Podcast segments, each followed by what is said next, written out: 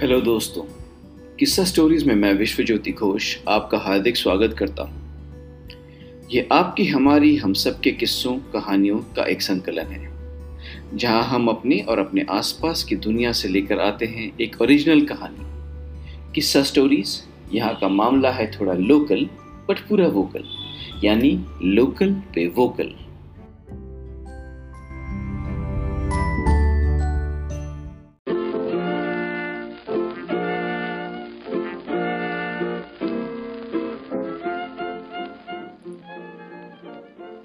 तो दोस्तों, शुरू करते हैं हमारे पहले किस्से से। आज का किस्सा है फॉरेन की फैमिली। लेखक और वाचक आपका दोस्त मैं, विश्वज्योति घोष।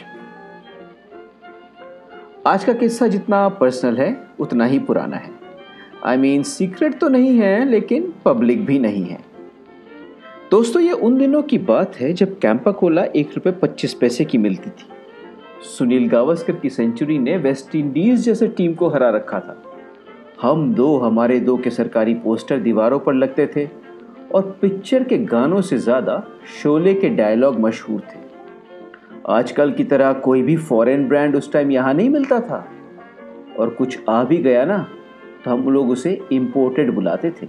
इम्पोर्टेड जी हाँ दोस्तों ये सत्तर का दशक था और ऐसे ही आत्मनिर्भर भारत में हम एक प्री प्राइमरी नागरिक थे। दिल्ली शहर के बीचों बीच हम चड्डी पहन के बड़े हो रहे थे। और यार, किसी ने हमें बताया तक नहीं कि यह शहर तो हमारा ननिहाल है। खैर, हम भी मस्त मौला, और हमें भी कोई फ़र्क नहीं पड़ता था। इसी बीच गर्मियों की छुट्टियों में एक दिन अस्पताल से एक काली पीली टैक्सी आई। और टैक्सी से मेरी माँ और मेरी नानी उतरी तो नाना के गोद में देखा एक छोटी सी बहन थी।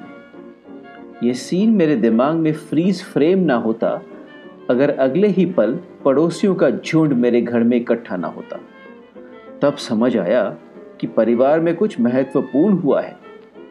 और ऐसे ही महत्वपूर्ण कड़ियों को समझने के प्रोसेस को हमारे यहाँ लाइफ कहते हैं।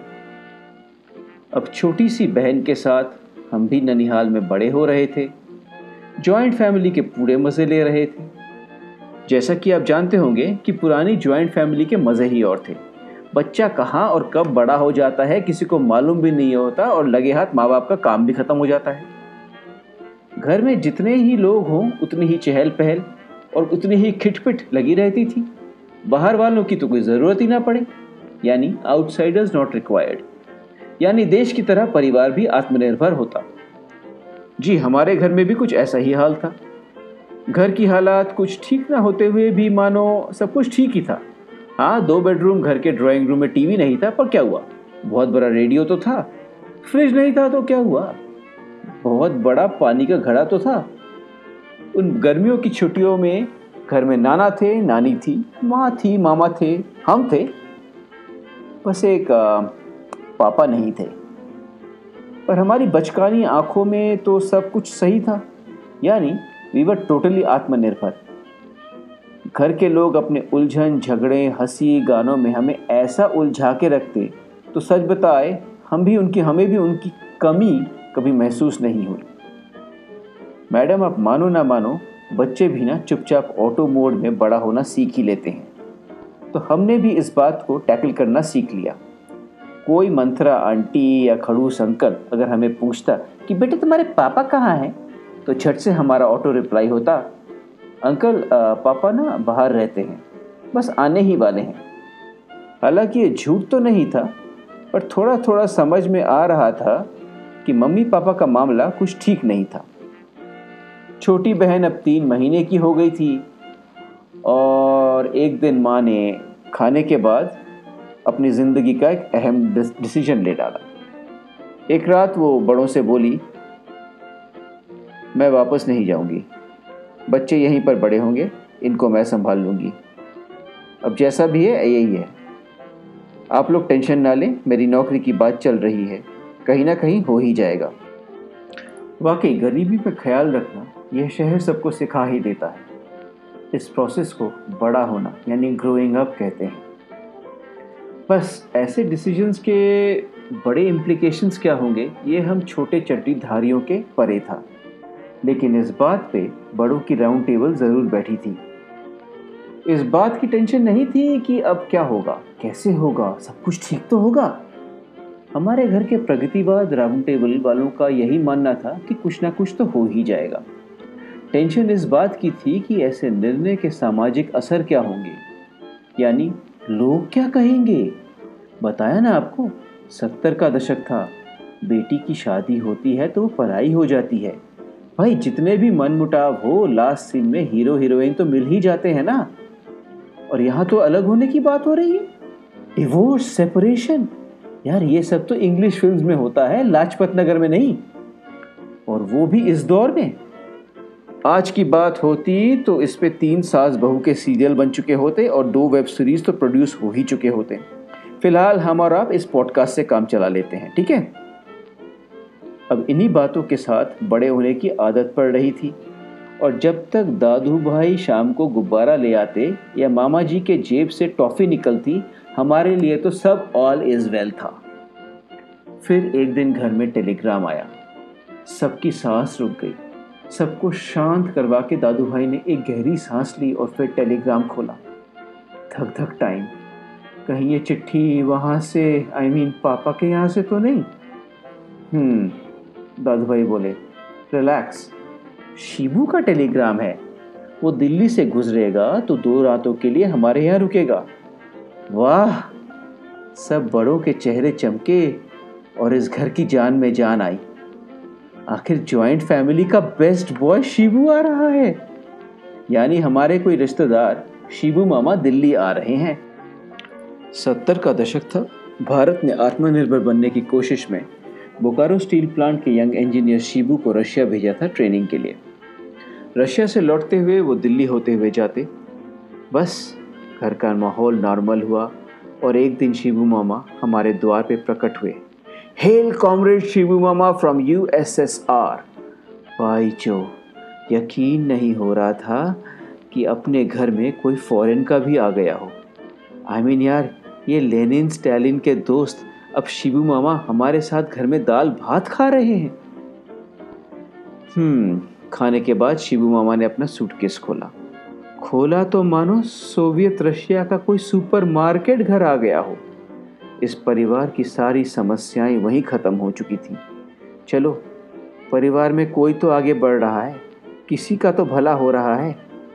सबसे पहले मामा जी ने निकाला एक सिल्वर कलर का बहुत सारे बटन वाला एक डब्बा। डब्बे को प्लग से लगाते हुए बोले, बाबू, चलो कोई कविता सुनाओ. अब जैसे ही मैंने अटेंशन पोज में हैंड्स एट द बैक करके तैयारी की, मामा जी ने झट से एक बटन दबाया। जैसे ही मेरी कविता खत्म हुई तो उन्होंने एक और बटन दबाया। फिर एक और बटन दबाने के बाद बोले, सब शांत, सुनो। और फिर उन्होंने एक और बटन दबाया।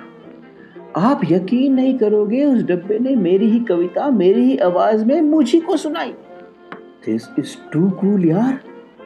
गहरी आवाज़ में शिवू मामा बोले, इसे कहते हैं टेप रिकॉर्डर इससे आप गाने भी सुन सकते हैं और खुद को भी। लाजपत नगर में तो भाई साहब वाव हो चुका था और हम सब चाँद पर पहुँच चुके थे।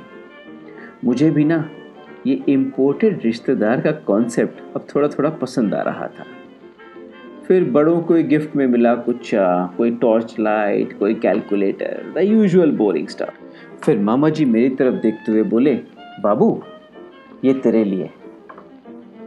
एक लाल पीले रंग का डब्बा और शिबू मामा यानी वर्ल्ड के बेस्ट मामा। डब्बा खोला तो देखा एक बड़ा सा एरोप्लेन हवाई जहाज़ के ऊपर बड़ा बड़ा लिखा था, T U one fifty four, T U one fifty four. यानी सोवियत रशिया का मशहूर एयरप्लेन। वाह शिबू मामा को थैंक यू बोला था याद नहीं पर रात को प्लेन को लेके ज़रूर सोया था। आई I मीन mean, सोया नहीं छटपटाया था। पर आज रात की बात है कल सुबह ये प्लेन कोई प्लेन नहीं इससे मेरी सामाजिक गरीबी का अंत होगा बाकी बच्चों की तरह मैं भी शो ऑफ़ करूँगा। रात के अंधेरे में मैंने सारी रणनीतियाँ बना डाली और अब बाबू को, एक नए बाबू को बस सुबह का इंतज़ार। दस, नौ, आठ, सात। अगले दिन सुबह तो हुई, पर कहते हैं ना यार कि गरीब जितने भी प्लानिंग कर ले, रहेगा तो साला गरीब ही ना। मेरी भी सेम स्टोरी थी।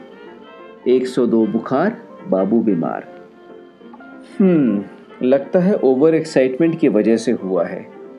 यह कहते दादू भाई ने अपने होम्योपैथी के डब्बे से कालीफॉस की दो गोलियाँ खिला दी।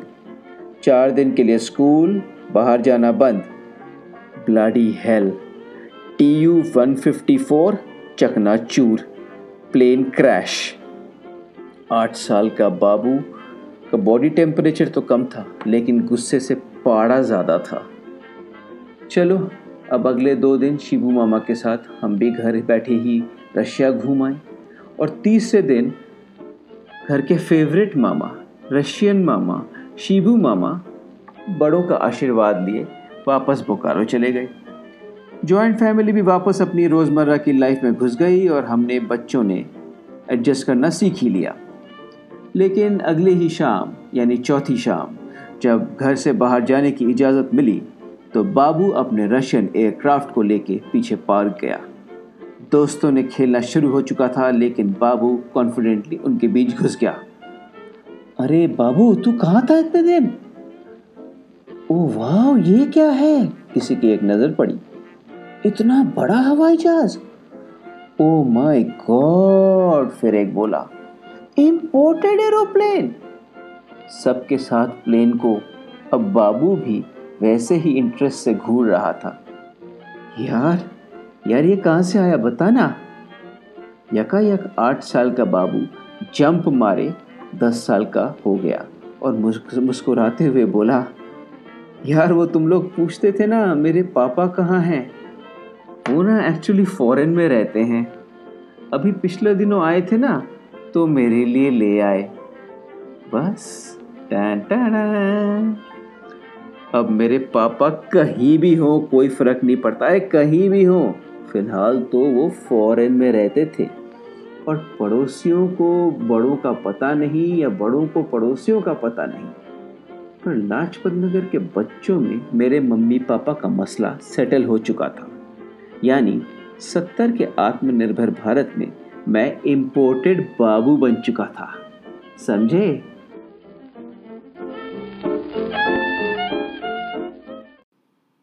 Who's it the sunset?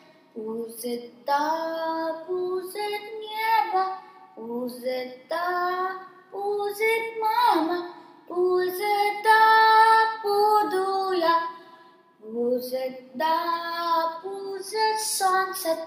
Who's it the who's it neighbor? Who's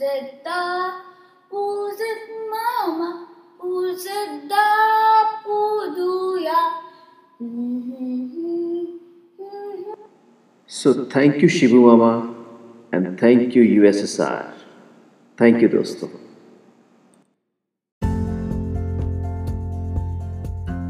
तो दोस्तों, आज की कहानी अगर आपको पसंद आई तो ज़रूर हमें Kissa stories at G mail dot com पर मेल करें। अगर आप कोई किस्सा हमारे साथ शेयर करना चाहते हैं तो ज़रूर ईमेल कीजिएगा।